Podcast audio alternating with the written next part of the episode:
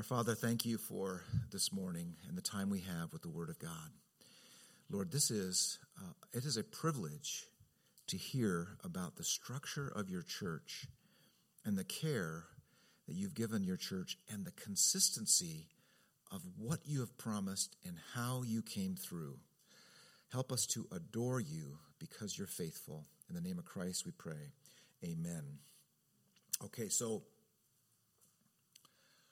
300 miles north of Jerusalem is Antioch. All right, so Antioch is this multicultural uh, town. Uh, they have this missions minded leadership, and they have sent Paul and Barnabas out to do missions work in non Jewish territory uh, up in Turkey. Uh, our, our understanding is the area is Turkey. And they come back after seeing conversions of the Gentiles. And there have been, in the book of Acts, we've had numerous Gentile conversions through, uh, through chapters um, 9 and 10 and following. We've already seen, uh, particularly one, one, many of them are highlighted. Peter, when he goes to the Roman centurion's house, um, Nick, uh, Cornelius, I say Nicodemus, Cornelius, and there's a large gathering there, and these are non Jews who are brought to faith. And Peter goes back, and others go back and report uh, to Jerusalem what's going on. And so, Acts 15, uh, there is trouble. You can sense it, right? There is trouble. Uh, there's real trouble. The gospel is at stake. The drama is that there is a, a group. Um, a group called the Party of the Pharisees. Now, they're not having a party. Um, they are a subgroup that's somehow part of the Jerusalem church. We don't know much about them, but they're still holding on to the. They're they are professing believers. They are, but they're still holding on to the, the name Pharisee. Well, that tells you something about them, right? Now, they have a big concern about this movement that Paul and Barnabas have been involved with about the non Jews, right? And so the question is where is God working, right? Where is God working? And their presentation is well, God is working in the past and connecting the past to the future in this way. We've got to make these people Jews in, uh, in, in almost every aspect of being Jewish. And, uh, well, this isn't what Paul told the people up in the towns that he visited. He preached Christ, believe in Christ, and he put no extraneous or ex- external laws upon these people, meaning just preach Christ. And so the question is, where is God working? And of course, God has already been demonstrating I'm working here the day of Pentecost. I'm working here, Ethiopian eunuch, uh, the chariot. I'm working here, Cornelius. Uh, Holy Spirit falls upon Cornelius' house, right? I'm working here. Where is God working? I am blessing the, the Gentiles, the non Jews. All right, so, so this is the famous Jerusalem Council. Now, this is where the idea comes from that if, if you've bumped into some of church history, there are councils in church history. So the, council at Ephesus, the council of Nicaea, the council of Constantinople, the council of Chalcedon. If you've, if you've come across any of these, if you've bumped into these things, it's the idea of that, well, you mean the church gathers and assembles and leaders gather and assemble and, and figure out something, the doctrine of Christ. They figure out the doctrine of the Trinity. They trying to, trying to be pastoral and help the church, right? So this is where it comes from. Now, I can't cover Acts 15 without preaching Presbyterianism.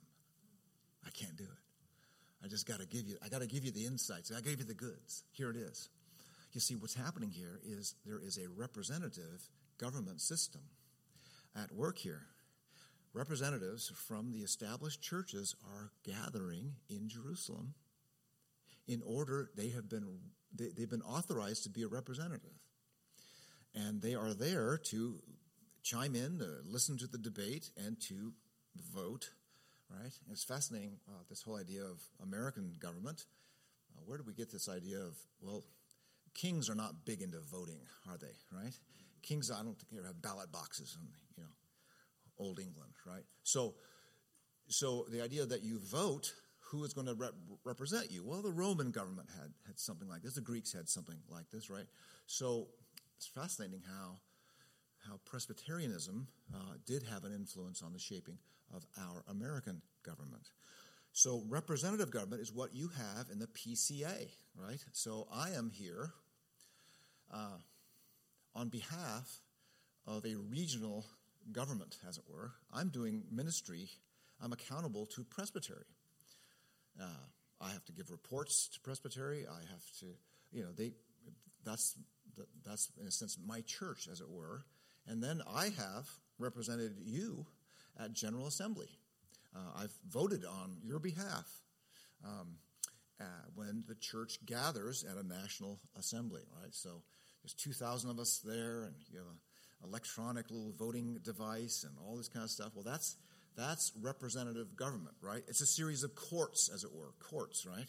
All right, so local, regional, national. Now, isn't that fascinating? I mean, you're on the edge of your seat, right? Isn't that something? Okay, well, meaning not everyone is interested in this subject, but it is for your care and it is for your good, okay? Um, we in the United States have been heavily influenced by pragmatism and sort of practical things like, well, when the United States got started,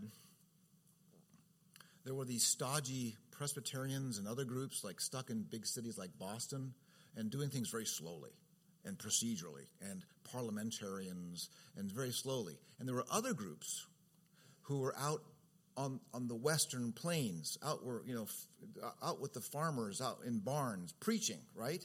And they were like, they were just out there doing it. And what happened was that they, they, they began to adopt this kind of idea of the independent church, right? And well, I like that pastor. He's a cool guy. He's a he's one of us. He's in other words, the personality of the pastor, not the not the pastor's theology so much, right? Um, began to shape us. So this, this is we have all been influenced by this. So the independent church has been influenced by that way of of of, of doing church, right? And I, I think obviously I'm a, in this Presbyterian thing for the good of it and the protection of me as well, uh, but for the average church member. It's for your good.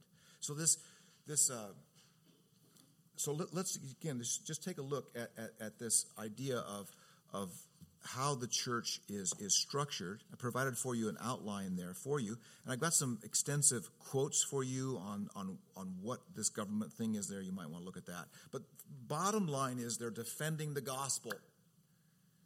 If you've got someone saying Jesus is okay, but that's the that's the tell. That's the tell. Something's wrong, wrong here, right?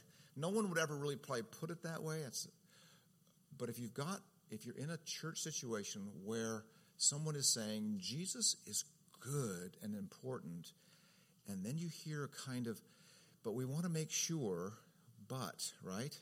Well, what do you what do you mean? What are you saying? What are you proposing? Right? You want to listen, listen carefully, right? Um, and um, you want to hear the gospel. Now, what's happening here? Well, you have uh, you have uh, a gathering that's going to drive home that the Jews who now believe in Jesus are reflecting on how they came into the kingdom, and God did not look at their Jewishness as if this qualified them or made them better. They are taking the humble stance. Our Jewishness did not gain us anything. And they're they're, they're in their hometown, uh, the speakers at the Jerusalem Council, the hometown, and they are in a Jewish town saying being Jewish doesn't count for anything. That's pretty bold. Um, and they're giving testimonial evidence that the Gentiles have come to faith and are expressing genuine conversion. And God has cleansed them and God has brought them in. The drama of this meeting is they've got to settle this issue, come to one mind about how God brings people into saving grace, what is inclusion, and then communicate this back to the Gentiles who are probably on the edge of their seats wondering what is going on here. Is it bad to be Greek? Do I have to get, get rid of my Greek customs in order to be a Christian? This is a critical moment. This is one of the most unique things about Christianity. A number of religions are sort of ethnocentric or regionally centric, meaning uh, you're never really part of the in crowd unless you are part of some location, some place, for instance, Islam. Every translation of the Quran is corrupted because it's not in Arabic. So you have this regional central thing, and that it's a monolithically uh, monolithic cultural view of things. Christianity is the true multicultural, if we call it a religion, meaning the Greeks can still be Greek, have their Greek dancing, Greek salads, all that. and the Greeks can still have their culture and be Christian. Now, we're going to hear Paul preach to the Greeks in Acts 17, and he is going to highlight their idolatry. So we come into as if in as missionaries, we come into our missionary context, our culture, and we embrace the Bengali people. We embrace their language, we embrace their beauty, embrace their, their culture, and we are watching for what aspects of the culture have enslaved them in idolatry. And we speak to that not out of sense of superiority. Become part Norwegian like me. Don't do that. We, we, we come and say in great, with great humility, turn, turn from idolatry. Now, how does this sort of, just first off, defending the gospel, defending the gospel, this is what happens here. And of course, it's pretty clear here when, uh, particularly when Peter speaks up. And I just want you to see how, look at verse 8 of chapter 15. And God, who knows the heart, bore witness to them. Peter is saying, God is the pace setter here. How did God bear witness to them? By giving them the Holy Spirit, just as He did to us. And He has made no distinction between us and them, having cleansed their hearts by faith. If the concern you have, party of the Pharisees, is these what these people eat, I will be defiled by, by being in their presence. What they eat, these, these non Jews, right? Peter's saying, well, if you want to be cl- cleansed, you are already cleansed as, as clean as you can possibly be because the Holy Spirit is in you. If God has determined that you are acceptable by faith and He has brought forgiveness of sins to you and given you the guarantee of the Spirit, uh, what is bacon? what is food? See, you see his argument? If, if the Holy Spirit has fallen upon the Gentiles and is abiding in the Gentiles, there is no distinction. That's how we are Christians. We aren't Christians by our Jewish traditions. Now, how, do, how does this sort of apply to us? Now, how, do you, how would you put this uh, for your life? First of all, Um, think about what, what gives you status. Think about what gives you an identity. And think, think about where, so each of you, you have different ethnicities out here represented, you have different backgrounds, different um, cultures, different achievements, um, right? And all of those are great. And you may even think of yourself in terms of that's my identity, that's who I am. I'm, I'm an officer in, in the military, that's who I am. Well, let's Let's step back a minute. And that might be at level two or level three, but your first identity is not there, right? It's not in anything that you are in this world. Your first identity is that you were brought into the kingdom by grace, and you are a child of God by grace. That is your first and primary identity. How, how else this might this might also how might we apply this to our lives? First of all, notice the instinct to dispense law. Did you catch that from the party of the Pharisees? The instinct to dispense law. The breakdown in relationships is we can't love this person, we can't love these non Gentiles, these non Jews, unless they are obeying obeying the law. All of us, we've talked about this before, we are all dispensing law. We, we dispense law to our husbands, we, we dispense laws to our wives, meaning we, we are quick to gravitate toward, not toward grace, but toward rules and law. And uh, we, have often talked about if someone breaks our rules, you know, like how the house is supposed to be kept, right? They broke they broke a rule, then you you no longer love them, right? Okay, so you can sense when you're with someone. By the way, do you ever sense? Do you ever sense this? The the, the sense of law when you're around someone, right? I'm, I'm not. Am I dressed? Am I okay? Right? You, you, you sense. You start trying to figure out how I can gain approval. So we want to watch in our relationships how we are dispensing law. And God gave us grace and gave law to Jesus. Jesus was a rebel, as it were, representing us as rebels.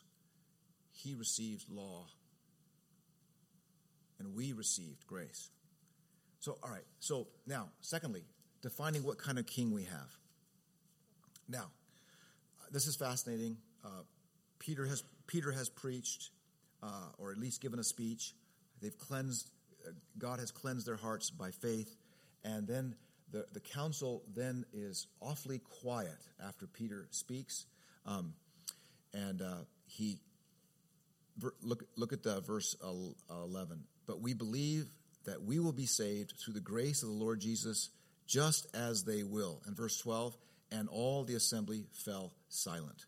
The ground at the cross is level. And they listened to Barnabas and Paul as they related what signs and wonders God had done through them among the Gentiles.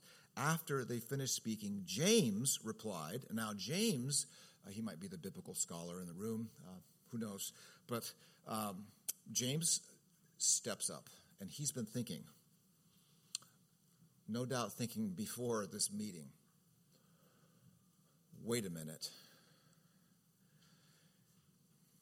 This is the long promised arrival of, of what God had said would come when one of David's sons would be on the throne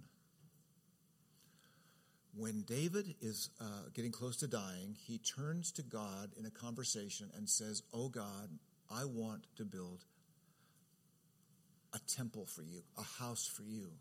I want to build something for you. And God in 2 Samuel 7:12 turns the conversation around and says, "No, David, I'm going to build something for you." And what God promises is a kind of house for David, but this is a dynastic house. David, one of your sons will always be on your throne. And that is my response to your desire to honor me. This is how I will be honored. One of your sons will honor me, and he will do it forever. Now, that is what we call the Davidic covenant, okay? That promise sustained Israel when everything fell apart.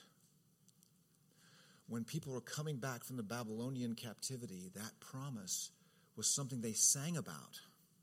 God's going to restore Zion. God's going to bring back the great days of David. The glory days of David are going to return. And they come back to Jerusalem after the Babylonian captivity, and it's a disaster. It's like a whole, a whole forest has grown in, uh, and it never they never rebuild the kingdom really. There's never a king again. They don't really obey God that faithfully. And uh, they get run over by all kinds of nations. Well, where's the promise of David? And this is why Mary and Joseph and so many in the early chapters of Matthew and Luke are excited because David's son, Jesus, has been born. Meaning what? The great days of David have returned, meaning the kingdom has arrived. And what is the kingdom? What, what kingdom is like David's kingdom? Well, David expanded the borders of Israel for protection. He finally took care of the Philistines. Remember how many years the Philistines were a problem? David took care of them. David pushed the borders of Israel out, meaning the expansiveness of the kingdom and the glory of the kingdom was that the, was that since David is king, and here's how you define a good king. A good king lets you do your work. A good king, if you're a, a farmer in a field, you don't have to always be looking over your shoulder wondering if the Philistines are going to attack you. If you've got David as king, don't worry about the Philistines anymore. Get on with your life. Peace to you. That's what a good king is. Now, the great days of David don't arrive in the days of Israel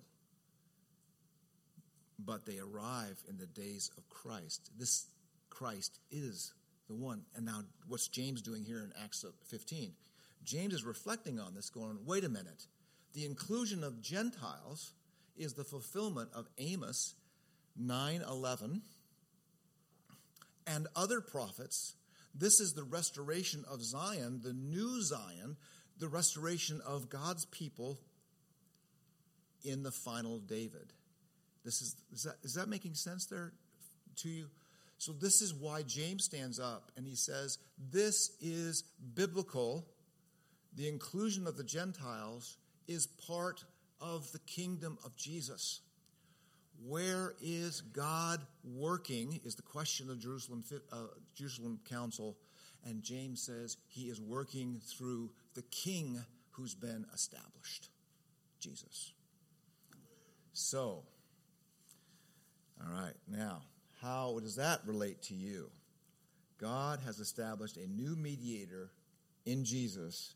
How might that relate to you? Well, you Americans who are so independent and used to voting your leaders into office, get used to monarchy. Do you know that under the government of Jesus, you are in a monarchy? Uh, I can sense that doesn't didn't go over well. That's what we have. When we talk about a king, we who come out of this thing where you install people by votes, we've got to get a little adjusted to this. And as this Jerusalem council begins to unfold and they can make the conclusion of Gentiles, be sensitive, right? be sensitive to Jews. That's essentially what they say. It says here, this is what James says, verse 19. Therefore, my judgment, this is James, and it's always good, let me tell you. Uh, I've been in presbytery meetings, confusion for four hours. and then there's someone who stands up. That man made sense right there. And I think we can have lunch. If we just listen to that man, we can have lunch. My point is this there's always, always after debate and con- uh, somewhat confusion, despair. Where's this going? I'm telling you, God brings the right person to make sense of things. It happens at elders' meetings, it happens at presbytery meetings, and I've seen it happen with 2,000 pastors and elders at General Assembly, one person with a microphone making sense. Biblically, sense. It's great. Here's, here's, praise God for James. Here he is. Therefore, my judgment is that you should not trouble those of the Gentiles who turn to God, but should write to them to abstain. And these are the four things polluted by idols, sexual immorality, what's been strangled, and from blood. Now, Commentaries struggle. What on earth are they saying?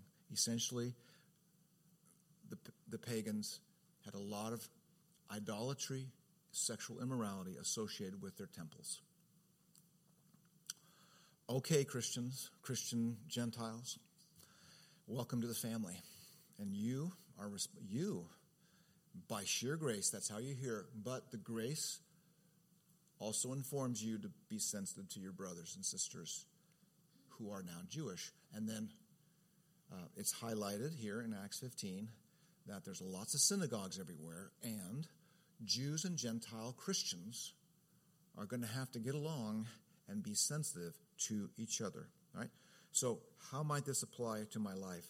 You're not only in a you're not only in a, you're not in a democracy, you're in a monarchy. Then let love be your guiding principle in your dress, consumption of alcohol. Uh, you, again, whatever it is that you would feel free to engage in, hang on, hang on. Paul said, 1 Corinthians 6, all things are lawful for me. But not all things are helpful. There it is. All things are lawful for me, but I will not be dominated by anything. So, how might this apply to my life? Get used to a monarchy. Love is the guiding principle. And don't be dominated by anything. And let me wrap this up delivering the ruling of the Jerusalem Council. Verses 22 to 31. Uh, now, these are going to be authorized representatives who go back to Antioch, right? Not just anybody can speak for the council, right? It's authorized representatives. So that's, that's how it works with us. And uh, this is good government at work. Um,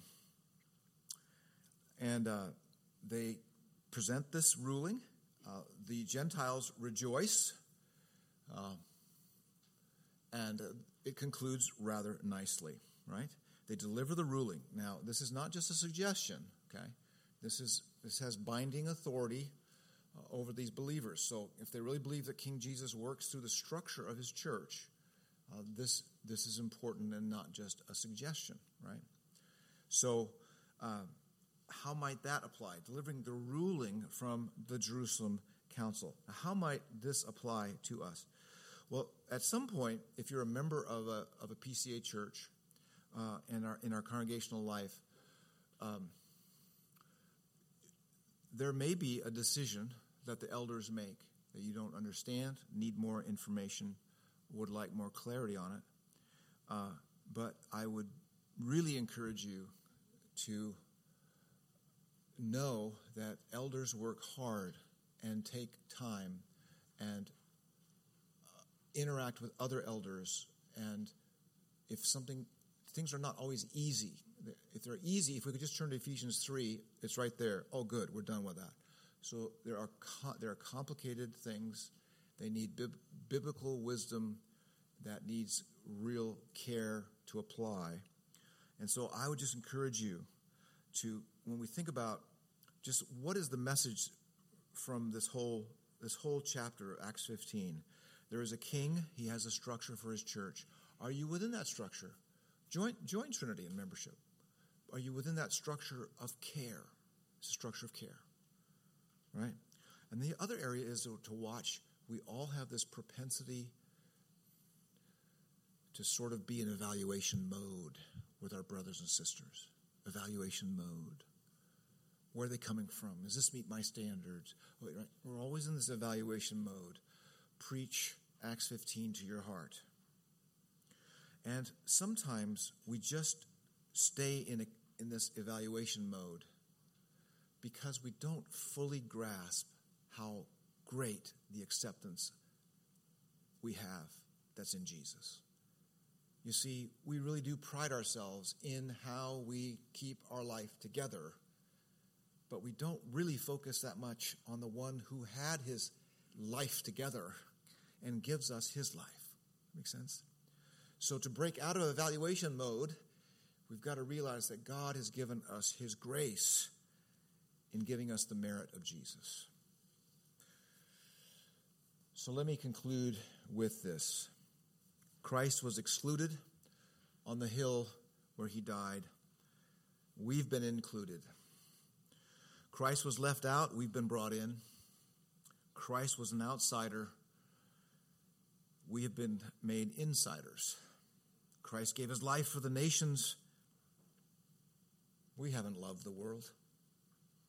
Christ submitted himself to corrupt government. And we are under good government. And Christ was given a name that was bad. He was mocked. He was a fool on a hill. And what did we get? We got his good name. We got his status. We're in. We're in the kingdom. How might that change us? How might that make a difference in our lives? Let's pray. Father, for this gospel, we love you. We come to you as your church. We ask, oh God, you'd feed us now in Christ's name. Amen. Pastor Brandon, come lead us in the Lord's Supper. Thank you, brother. We'll continue in the Lord's Supper here.